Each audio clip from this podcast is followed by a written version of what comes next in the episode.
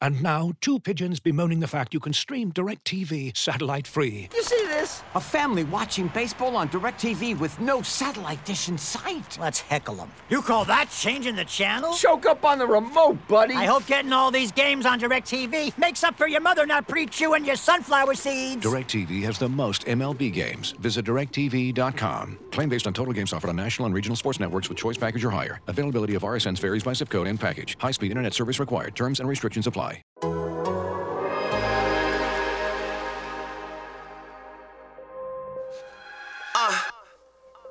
You are now tuned into anything's possible. The most honorable, the most audible. Hold the applause. like Paul Pierce when he was fresh out the hospital. Like Antoine when he shimmied after shots. So tell me why you mad. That's the Celtics podcast here on the Athletic Podcast Network. I'm your host, Sam Jam, Packard professional sports fan, and I am joined, as always, by the kid, the god, the legend himself, Celtics beat reporter from The Athletic, Jay King, ladies and gentlemen. And we are coming to you with three games left in the regular season for the Boston Celtics, who currently sit in second place and will have to do some playoff positioning, some strategery to try and figure out the best place for them uh, as they head into the playoffs, which will start next week. They are coming off two wins, a kind of closer, ugly win over the Indiana Pacers, and absolutely butt kicking of the Washington Wizards, in which they won by 45 points. And they're kind of adjusting to this new world without Robert Williams, and something that has been a point of emphasis for Ime Udoka, something he's talked about a lot, and something that Jay King wrote about today on The Athletic, is trying to figure out if they can kind of replace the magic of that starting lineup with Robert Williams by inserting Daniel Tyson there. Daniel Theis, Danny Two Blocks, as most people call him, just turned 30 years old, uh, and has gotten uh, a lot of minutes next to Al Horford. In a very small sample size, I think they've looked pretty good. But Jay, you dove into the numbers and looked at the film what's been your impression of uh, that Theis Horford connection? I mean, the numbers are ridiculous. Uh, over 76 minutes with that group, they have a plus. The Celtics have a plus 30.1 net rating, which is insane. Okay, but how many of those? How many of those minutes came in that Wizards game? Yeah, and, and that's the thing. The sample size is tiny. Some of the minutes came against the Wizards. Some of the minutes came against the Pacers and obviously those minutes can't really be trusted to to be a good predictor of how that group will play in the playoffs against Joel Embiid or Giannis or somebody like that. But I mean, it's it's better that they're kicking the shit out of teams now than than that they they were, I guess.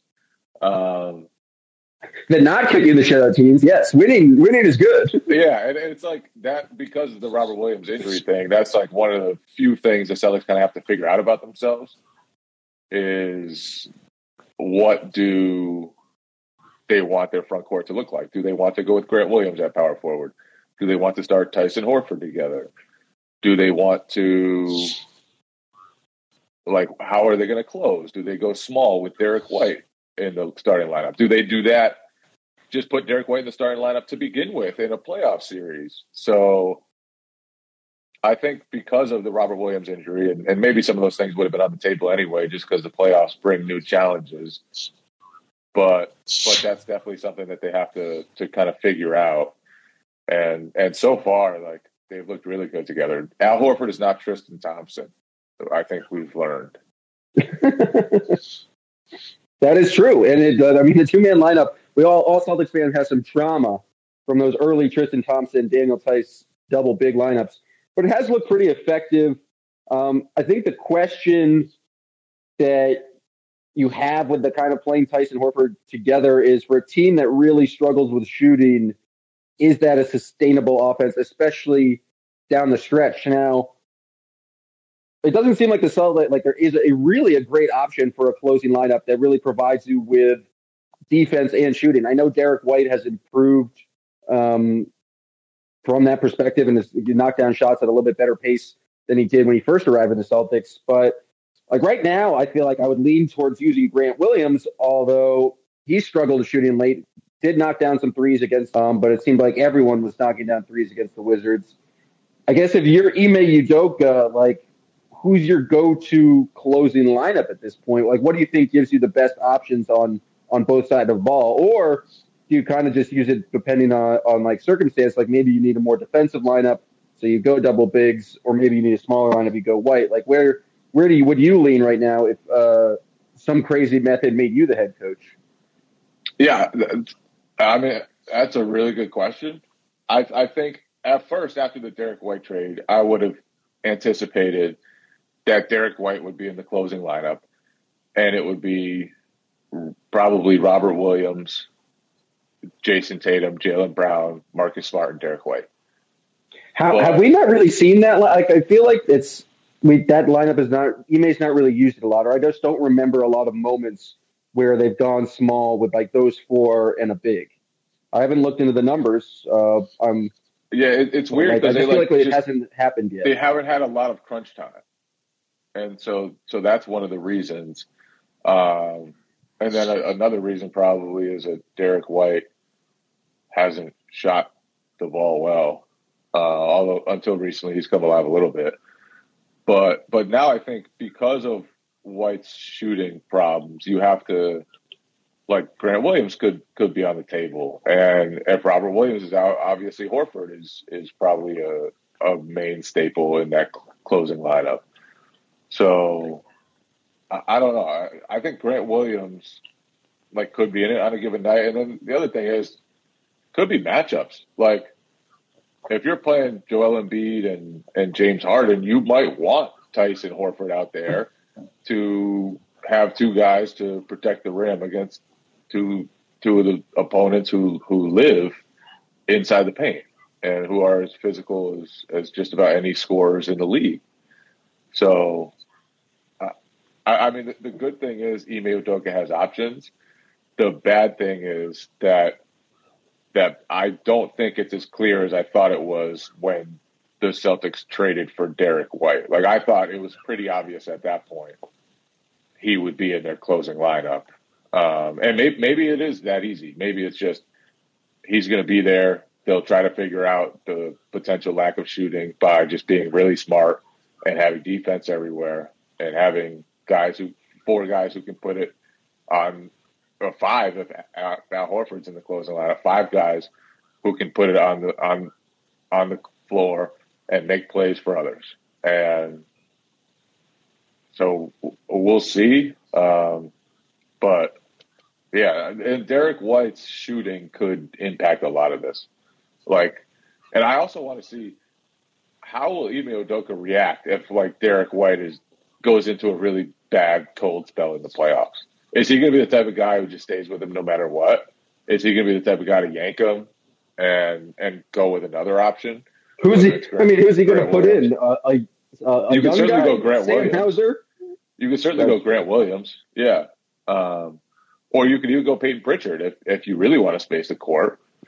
Like I, I don't think that's totally out of the question. Like they did it against the Mavericks that one close game they played. They, play so many blowouts that they don't really have crunch time much. Um, but yeah, I, I think Ime's got to figure that out. How, how how confident are you in Ime Udoka as a playoff coach before his first postseason? Like, do you have any idea what you might see out of him?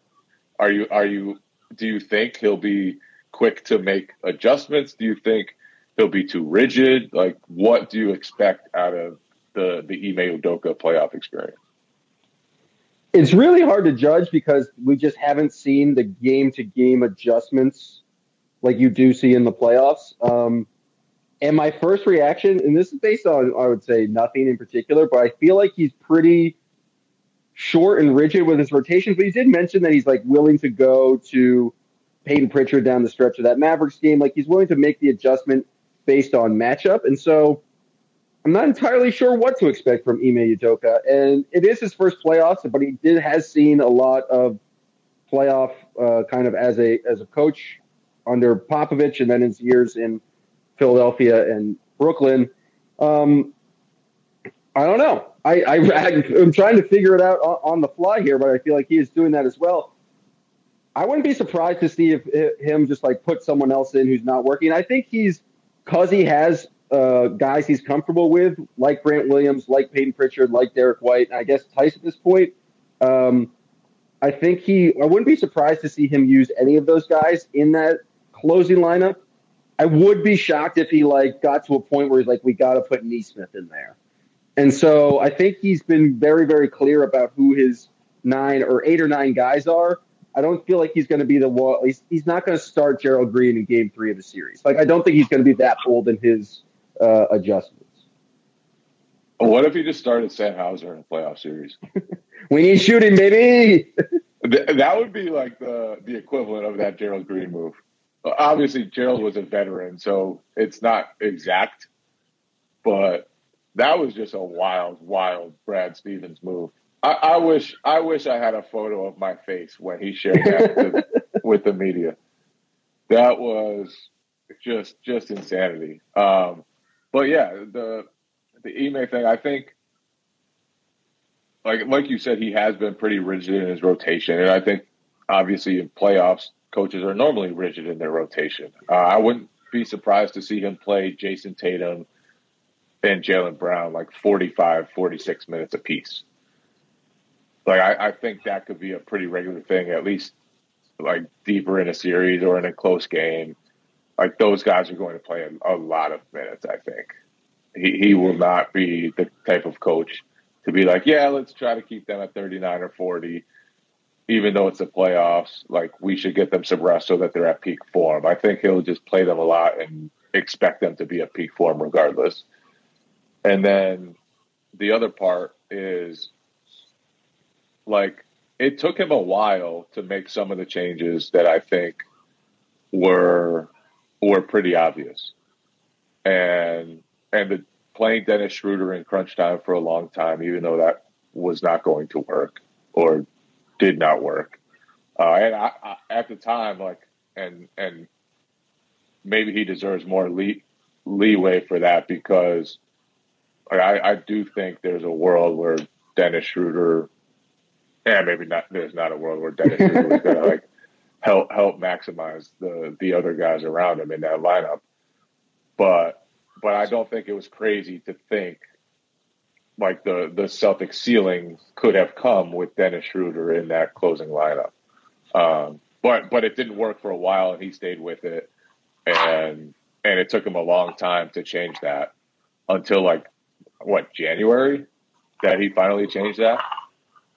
Um, so but that that's the regular season. Like, is he is he Mike Budenholzer levels of stubborn in terms of just like not going to change in the playoffs? Like, if you get your ass kicked in game one and game two, and you're so stubborn that you just like don't like make adjustments for game three, I think that's like a a major infraction on uh, you as a coach. I feel like it's just human nature to kind of change up, if, especially in a playoff series where you know who your matchup's going to be like I feel like the regular season was a lot about trying to establish habits of sharing the basketball, playing the ball like right way on the defensive end, putting in the effort.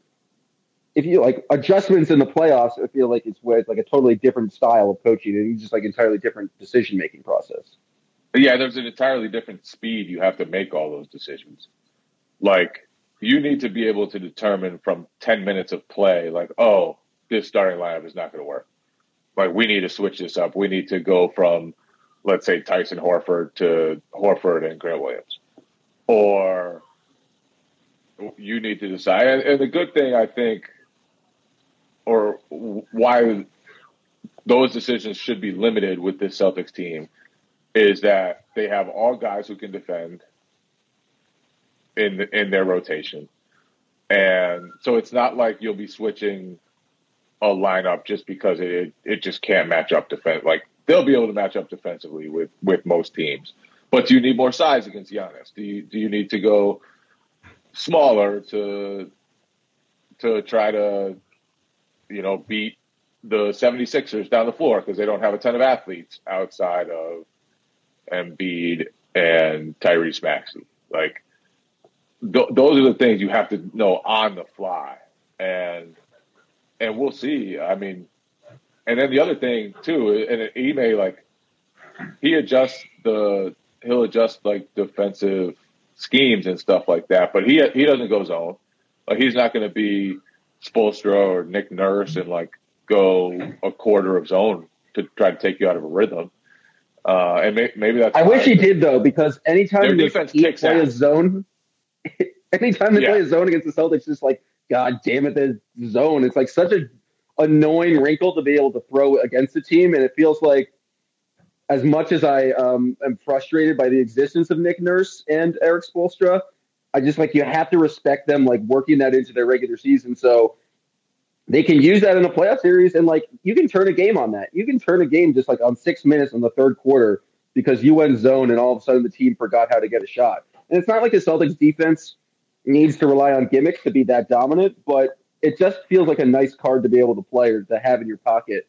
Um, and it's like maybe something you wish the Celtics had at this point. Yeah, yeah, I, I agree. But their man-to-man defense kicks ass, and like they have a lot of different ways to beat you with that man-to-man defense. You know, like, like it, it's not a man-to-man defense that sits back and ha- like like the Bucks, let's say, like they have Brook Lopez in the paint, and he's going to protect the paint, and they're going to force you to shoot threes, and if you hit a ton of threes, like they may be out of luck. Um, and Budenholzer has grown a, a little less rigid over the years. He, he's done some different things, especially when Brook Lopez was out. They had to try other stuff. He's going to switching in the playoffs. But my point is, like that defense is designed one way, whereas the Celtics they switch. They're versatile. They they can throw different matchups. They can throw, you know, like length on a point guard. They can throw Jayson Tatum on a point guard. They can have Robert Williams or Al Horford switch onto a point guard. They like they there are a lot of different ways that they can beat you with their defense. And and I think that that that is going to be a good thing and that's going to be an asset in the playoffs. And that's something that that doesn't have to do with how Ime Udoka will be as a playoff coach, just how he's coached the defense overall. Like they'll be ready for whatever comes their way because their defense is extremely versatile. Uh, so I think that should make it easier on him, uh, or in in a sense, he's made it easier on himself by building a defense that that is so versatile. Um, but yeah, I, I I'm really interested to see what happens when you know they're down one nothing in a playoff series and Derrick White went 0 for 5 from the floor or from 3 and and they've got to figure it out. Like what does he do? I I couldn't tell you the answer. I have no idea what it's going to be. Um, but I do know that some of the coaches they could play, especially Spoelstra, and like Spoelstra will be ready, and Spoelstra will challenge you, and Spoelstra will use his roster in ways that that really, really test you, and and we'll see how Ime Udoka does. I think that's one of the biggest questions for the Celtics going into the playoffs is is how how does Ime respond coaching wise when when things don't go well for them in the playoffs? What are the adjustments he makes? What what players does he call on? What what does he lean toward? Like Brad Stevens, I feel like we always knew he was going to lean toward the most skill in the closing lineup, right? Like he, he normally went to smaller lineups, which another shooter. He loved whatever. three guard lineups. Like that was the Brad Stevens. Uh, that's what he, his go to. Yeah. Yeah. So what what is Ime Udoka going to lean on when I feel like it's size. I feel like it's. I mean, like right now, just thinking, it feels like it's going to be Grant Williams because it feels like Ime loved to put Grant in and just to like absorb and be a big body on kind of the other team's best player. And so I wouldn't be surprised if uh, Grant Williams gives you some shooting, at least as a guy who can hang out in the corner and uh, at least knock down threes uh, numbers wise, but then can still provide um, just size. And it's not like he's the greatest rim deterrent there is, but just makes you think a little bit before, or makes it a little bit harder to go in the paint. It feels like Grant Williams is kind of uh, it's shaping up for him to kind of play a, ma- a major role uh, in the series. And maybe that's just because they haven't had like like the close games, like you said, and had a had a reason to go real small. But it feels like uh, there's been a, a, reluctance or less of a willingness to kind of trot out the, the four ball handler lineup, and, and Grant seemingly. And, and Grant gives you that opportunity because he still provides you with defense and size and shooting. Um, but it feels like his role becomes more important, especially if Derrick White can't can't knock down threes and kind of give you the the spacing and the speed you get from a smaller lineup.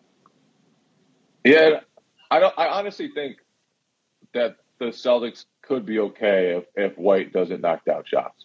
Like he he could still find ways to be a plus. He's really good at cutting. He's really good at finding the space. He's really good at you know beating a defense that that's leaving him open without necessarily knocking down shots. What if he uh, doesn't knock down threes and doesn't knock down his little float game? Like if he's just a zero on offense, because he's struggled with the floaters too. Like sometimes he gets them and it's like, oh, Derrick White just went on a little like six or eight point run, and it feels like he's really changed the energy there. But then there's been some, and I'm thinking like the the miss at the end of the Raptors game stands out because he just left it way short. But he's kind of that's the the one concern is like, what if he's just a real offensive zero? Yeah, I, I mean, I have I have a hard time believing he'll be an offensive zero, just because his passing will be influential. Um, he's not one to take bad shots. He's going to get into the paint and and and be physical. Draw he draws a, a few free throws. Like he he he's probably not the type to be a total zero, but I it could definitely be where things go wrong with his jumper, and that means not just threes but pull ups, floaters, whatever. Uh, and teams, I mean, teams will be trying to force him and Marcus Smart to score themselves. And I'm sure there will be a game when Marcus Smart is like four for 15 or three for 15 or whatever it is in the playoffs. And the Celtics will have to overcome that. He'll probably have another game where he hits like 19 threes or something and redeems himself. But, but those are like the, the issues that could arise for the Celtics when the playoffs do come. So, what uh yeah, I'm really curious about Ime Ime as a playoff coach. Maybe that's just where where we are. Like the Celtics have been kind of I don't want to say boring lately, but they've just pounded teams and there hasn't been much new. So now I'm like, all right, playoffs are coming. and and this is new. This is new, especially for Ime. We have no clue what he's going to be like. So I'm I'm really interested by that. Well, we got two heavyweights waiting right now in the audience, and so they're never boring. So I think we should go to them now, right down to uh, our friend in South Carolina, Aaron Nesmith correspondent, Richard D. Richard D, how are you doing? Hey guys, how we doing? Fantastic. Great to hear you? from you. All right, all right. Yeah, so I got to tell you, Sam, I ratted you out. I talked to Bobby Cremins the other day. I said, this dude Never heard of you. Never heard of you, Bob. Never heard of you. But um, anyway, it, it's funny. Um, don't you think not not to not to change games, but last night you couldn't help but think about it. North Carolina was so good in the semis, and then you know it just makes you wonder. Like all the same shots are short. Even the kid, the Bacot with the free throws, everything was short.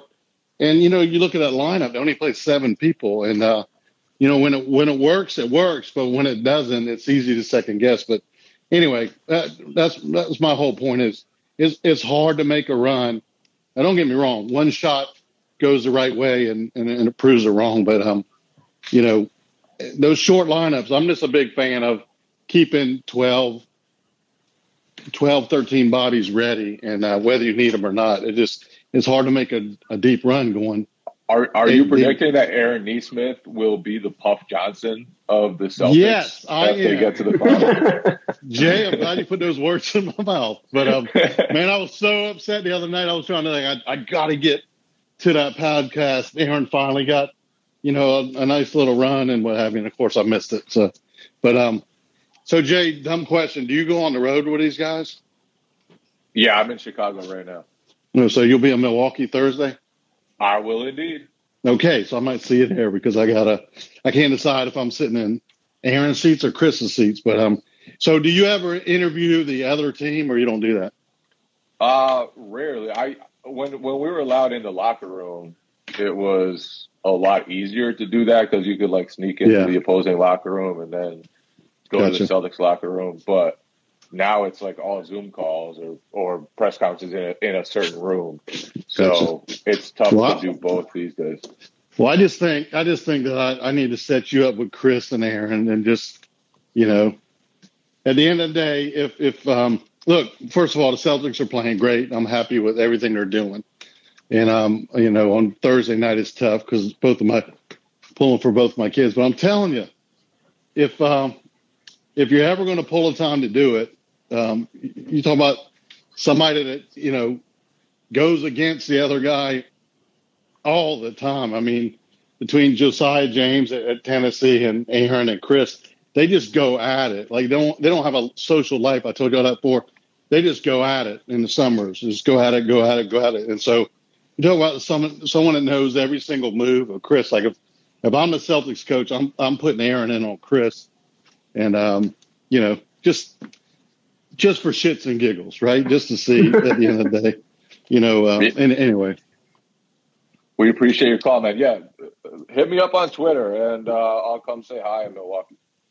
sounds good. All right, guys, look forward All to right, beautiful. Take care, my man. See you.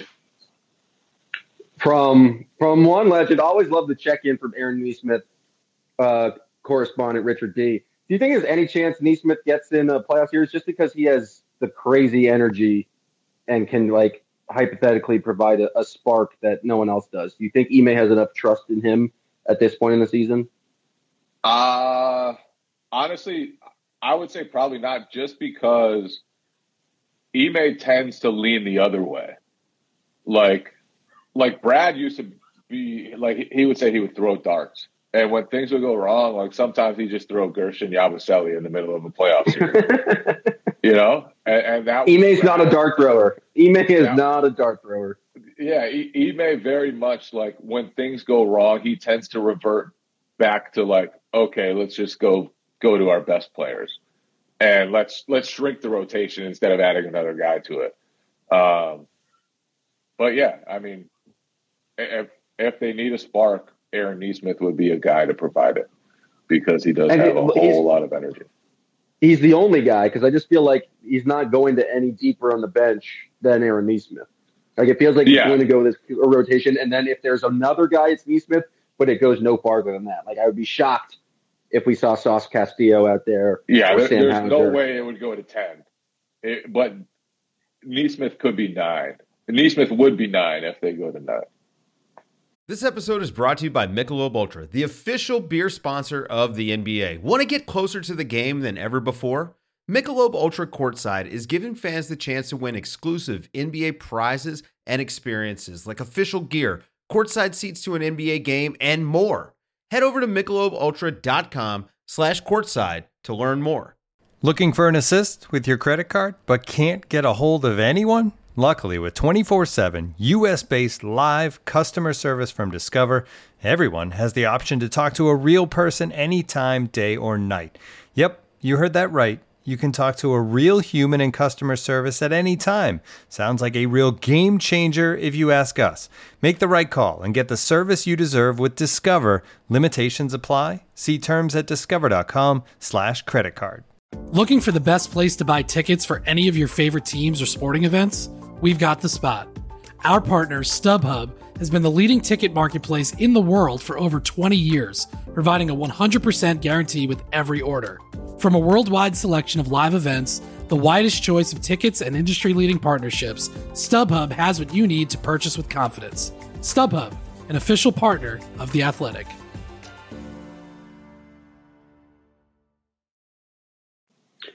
All right, now we're going to go for a jolt of energy.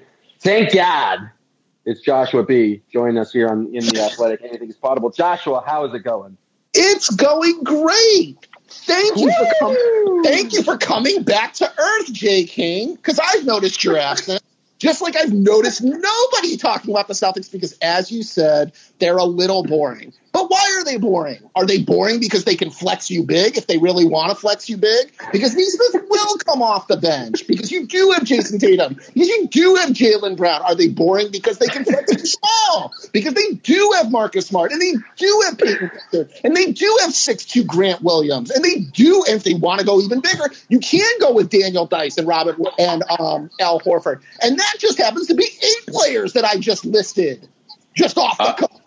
And by the way, I didn't mention player number nine, Derrick White. So now we're nine deep. And God forbid we ever get Robert Williams back, like I told you he should come back after four to six weeks. That would make 10. So anybody who is sweating over the 11th and 12th man on the bench needs to calm the hell down. 10 people is enough on the.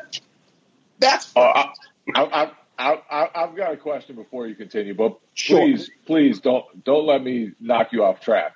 I won't. Is this who you really are, or do you play a character when you come on this show? Like, This is one. That, I keep all of my Celtics thoughts in all week as I listen to podcasts. I don't call in to podcasts that are solely focused on the Celtics, except for this one. And the only reason that I do call into this one is because I know that you are going on point of contention and basketball buds, only to hear you guys spend all kinds of time talking about you know how wonderful Dejounte Murray and Jakob Poeltl are fighting for the eighth seed with the San Antonio Spurs. so I wait all week for this to come on so that I can hear Zach Harper go on the rundown and, and talk about how hard it is for the Razzies, you know, and and Shaq the Razzies. Right, that's the reason that I come on this. No, I bottle up all of my Celtics energy for this podcast. So that's my that's my question. That's point. So, so that's the answer to your question. Can I continue? I got some more. Go off, King. Go absolutely, off. Absolutely. Okay, so number three. Um, after I answered your question, after I I made the point about us being two, versatile, right? I have a big I have a big question for you. I've got a serious question for you, Jay King. Okay. Which one of the Milwaukee forwards are we going to roast in the playoffs with either Jaylen Brown or Jayson Tatum? Is it going to be Grayson Allen? Is it going to be Pat Connaughton? Is it going to be um, is it going Wes to be Matthews. Portis? Who, which one are we going to just torch? Because everything that I hear on how bad the Celtics are, how boring they are, how they can't make it past Milwaukee is just look at how big and strong Milwaukee is. Last I checked, we have we have Al Horford and Robert Williams coming back for the second round. So which one of their wings is going to handle us? Who are you deeply scared of? Are you deeply scared of Khris Middleton on defense? Because that's the right answer. The right answer is Khris Middleton will take one of them away. Okay, who's going to take the other one? Because I've noticed that Jaylen Brown has been that Jaylen Brown has been playing really well. Has nobody else? Does it take 144 points against the Wizards for people to start talking about the Celtics? The answer to that question is no, because nobody talks about them the very next day, right? What does it take? Like it takes a Derrick White missed layup with three of our starters out for people to talk about the Celtics. Is that what it I takes? feel like I feel like a lot of people have been talking about the Celtics lately. Like Well, you'd be wrong. than you wanted. It might have taken people are not talking about the Celtics. But but pe- people have been calling the Celtics. I, I was just listening to uh, the low post. They were talking about Marcus Smart's uh, all defensive team candidacy. So I I do feel like people have caught up to the Celtics, and everyone has talked about how hard it is our- for us to lose Robert Williams. lately. Yes. People have been talking about how difficult it is for Robert Williams, who was a defensive player of the year candidate, to now be gone four to six weeks. Yeah, they've been talking about that. What about celebrating Josh. the fact that we're in the two seed? I got a question for you. I got a question for you. Ask away. What, what do you think the Celtics should do for these final three games in terms of in terms of seeding? Um, are you just are such that. an optimist that it doesn't matter whatsoever, and that there Nope. should be no strategic involved? No, no, no, no, no, no, no, no, no. It does matter. I think Milwaukee's going to be coming off a back to back. Um, and that if we can steal that game, we should try and steal that game, especially if Miami loses tonight, because the one seed against Philadelphia, we will own the 76ers in the second round. We don't even need Robert Williams back for that. Really, we need Time Lord for either Miami or for Milwaukee. So ideally, we do try to win all three games. I actually think Memphis is going to rest their stars because I don't think they have any reason to play at all. Yeah, I, I don't think Memphis is going to play their dudes in that game. That would be weird of them to do. So then that leaves Chicago. that leaves Chicago. That leaves what are we going to do against the Bulls tomorrow night after they get done playing the Bucks on their back to back? And the answer is we're going to play, just like Ime Udoka always plays. I'm very curious as well. I'm curious about the exact same thing you are, Jay King. I'd love to know what Ime Udoka will do in the playoffs as a head coach. If only he had ever been a head coach anywhere else.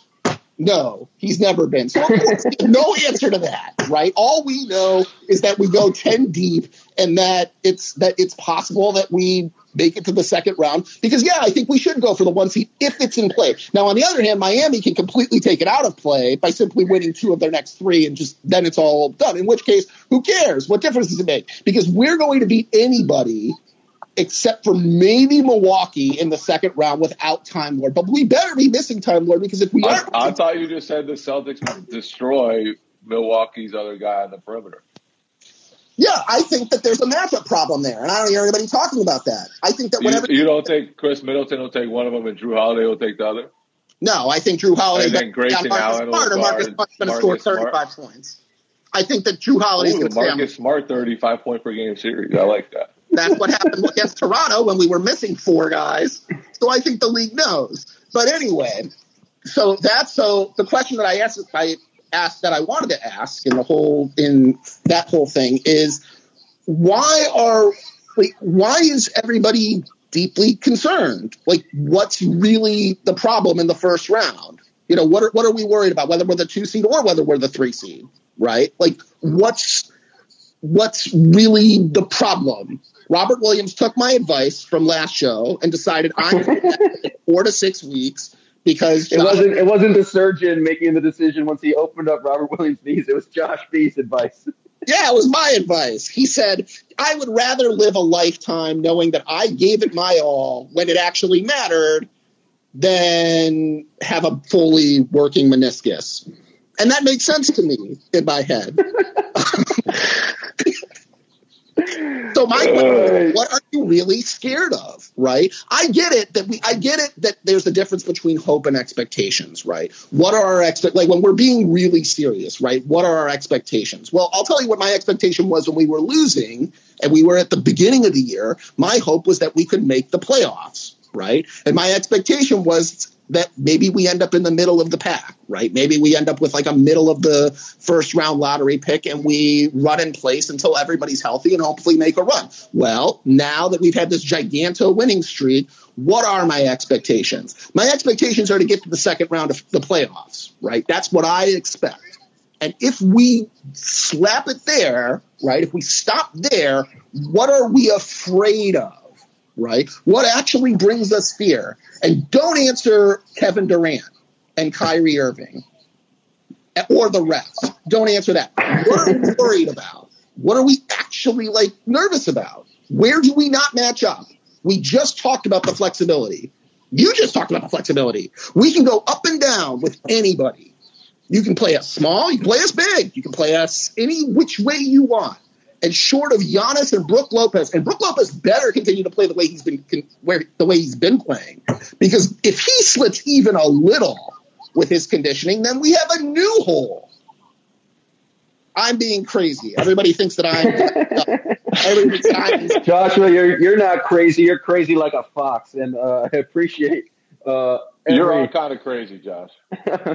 oh, like like uh, it's a good question, Jay. I think uh, the Joshua's framing can be a bit, um, I would say, exaggerated sometimes because I don't know if anyone's really uh, scared for the Boston Celtics. And I think in our all of our discussions about the Celtics in the playoffs, we have completely skipped to the second round in all of those discussions. Like we have not even considered who's the best, most favorable first round matchup for them. We have already assumed them winning a first round uh, series. So to continue on, I think that the the issue for the Celtics is what we saw in that game against the Miami Heat.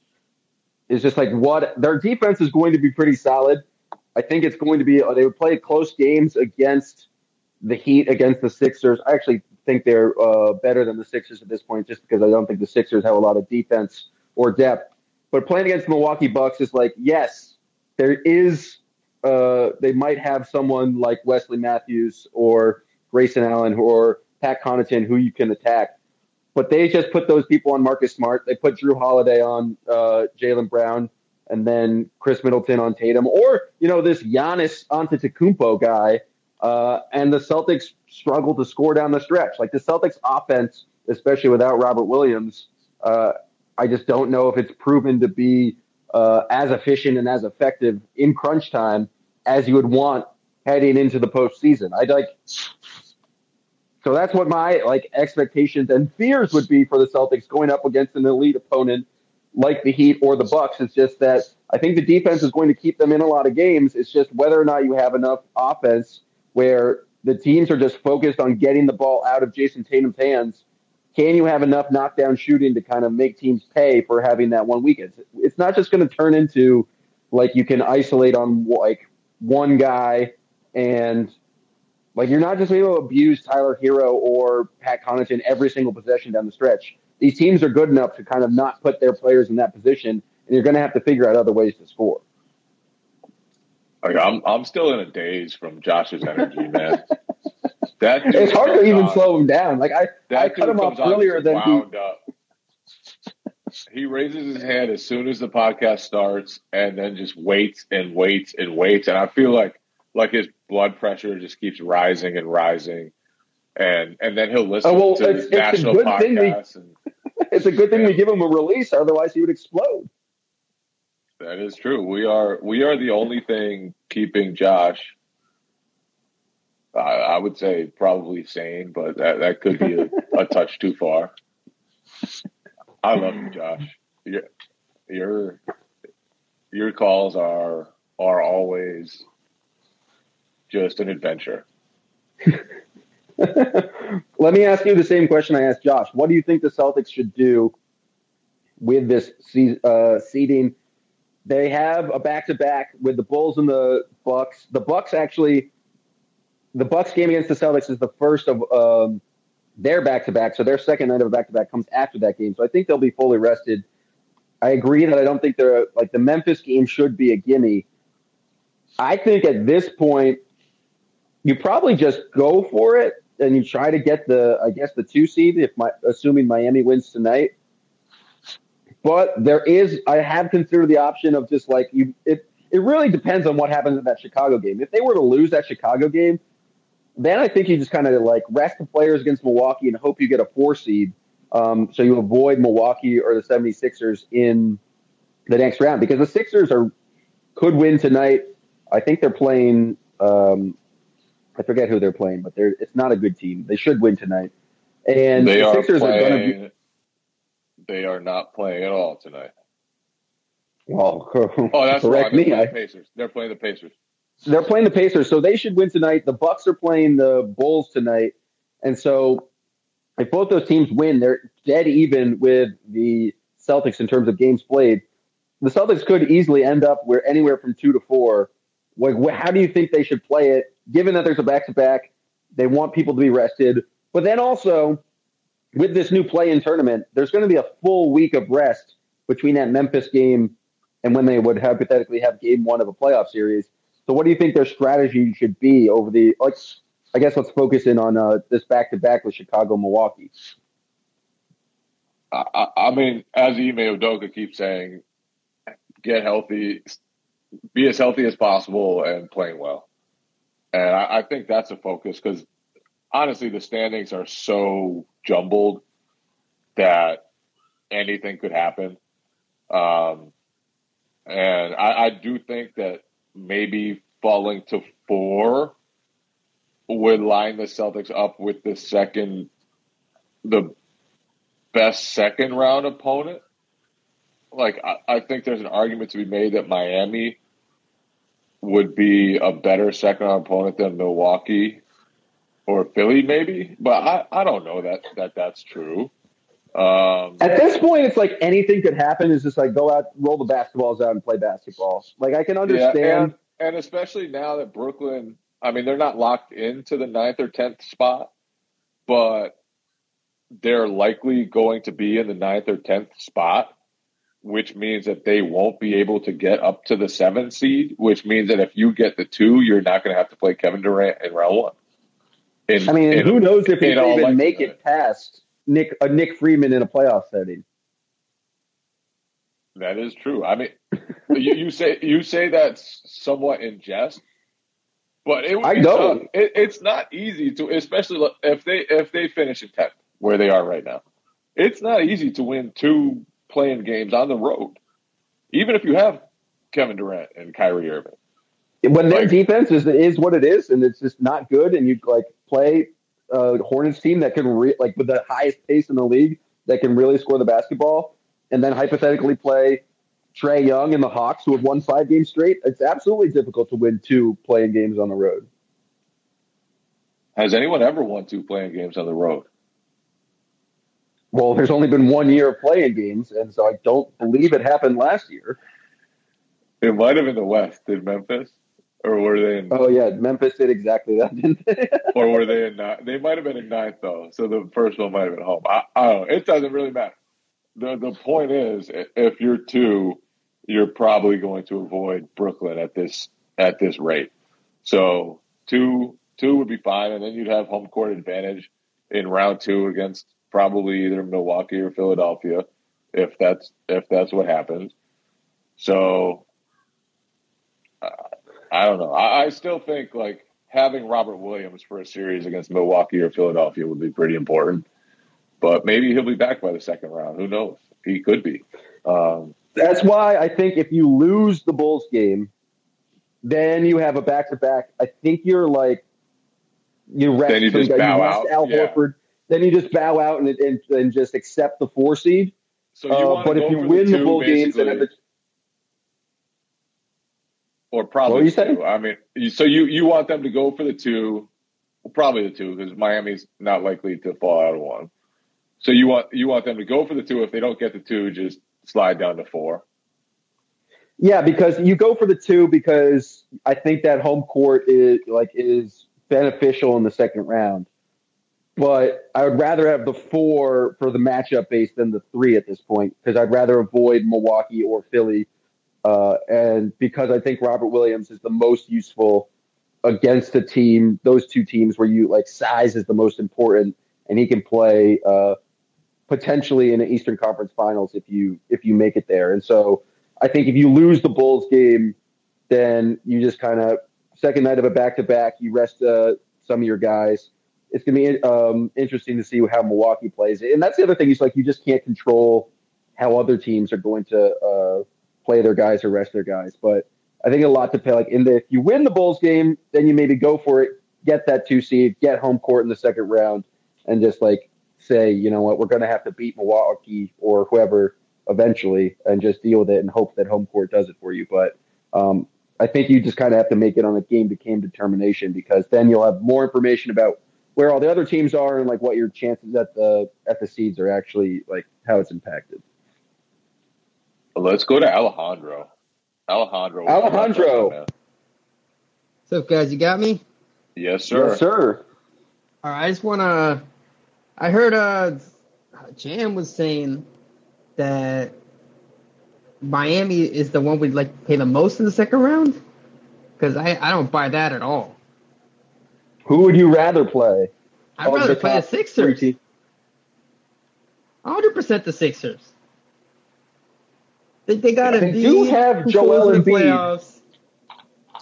Okay, come on, but we, we, we, we know how to handle Embiid in the playoffs, especially in the second round. If Time Lord can come back, I, I, I that does not concerning that much. I, They have, I'm- they have their coach is Doc Rivers. Valid Doc point, Rivers. Alejandro. Doc Rivers, point. is, Doc Rivers, is, he gets a bad rep sometimes, but he is not a bad basketball coach. I I think the combination of Embiid and Harden is petrifying. Like, you can say what you want about the rest of the roster maybe not being up to par. You could, especially the backup center and some of the depth on the team. But dealing with those two guys for seven games will be a bear for whoever has to do it.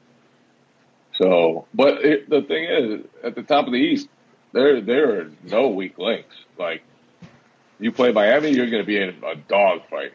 You play Philly, you're going to be scared as hell about Embiid beating Harden. You play Milwaukee, they're the defending champs. They've got maybe the best player in basketball. So There, there will be no easy second round series in the Eastern Conference. That's for damn sure. Nah, but I- Philly's I the one I'm scared of the least because uh, there'll be one game where Harden gets all his free throws and B gets his free throws, whatever. And then the rest of the time, they're just going to be missing shots, chucking up in the fourth quarter. Harden's going to go like five for 25 or something in game six and lose. I- I'm not, I'm not that worried about Philly. Uh, I mean, I, I appreciate the uh, the call, Alejandro. I do. That did make me think about it. Like the the Celtics absolutely blew the doors off the 76ers um, the most recent time they played, and that's just because the Sixers could not stop the Celtics whatsoever. I know that game they didn't have James Harden, but I also don't know if adding James Harden really helped the 76ers on defense. I would be terrified of, especially what happens in a series if Al Horford gets in foul trouble or like they would like, especially with both Harden and Embiid just playing the foul game in the playoffs. It's just not necessarily something I want to engage in. But they do have such a weakness defensively that I think that would like benefit the Celtics. So you could talk me into a situation where playing like yeah, I'm less scared of the 76ers in the second round. But I also just don't know like how the seeding like that would have Milwaukee would have to fall to the four at this point. And I guess if you beat them on Thursday night, uh, that's definitely a possibility. Um, but I can buy it, Alejandro. I think uh, definitely the Bucks are the scariest team. Um, I just like if you if you default to playoff settings where you go like best player in the series, I think in the 76ers, Joel Embiid is just like clearly would be, still be the best player in the series, and that that still scares you a little bit. You don't think Tatum could outplay Embiid in a playoff series? Oh, I mean he absolutely could, but there's just Joel Embiid has play has been an MVP candidate this year, and I've seen him absolutely destroy the Celtics, albeit not in the playoffs. He is uh, never people to forget this. Joel Embiid's never been out of the second round, um, not once in his entire playoff career. Um, but I've also seen him play against the Celtics and just give them 40 and 20 uh, with relative ease. And I know Al Horford did an excellent job of defending Joel Embiid in the playoffs, but he also had all of Australia like being uh, just another giant body and helping him out. Now he's got all of I don't Germany. know what. Now he's got I'm all of talking about the first time around. Oh, I'm saying now he has all of Germany. Well, I'm telling you, Australia is bigger than Germany Is that true? I, I'm not a big geography. in terms of a landmass. I would think it's absolutely true. In terms of global power, I think Germany wins. yeah, I, this this conversation has gone off the rails. Jay is uh is geography potable? I honestly, after the exchange we just had, I don't think it is. Anything is potable.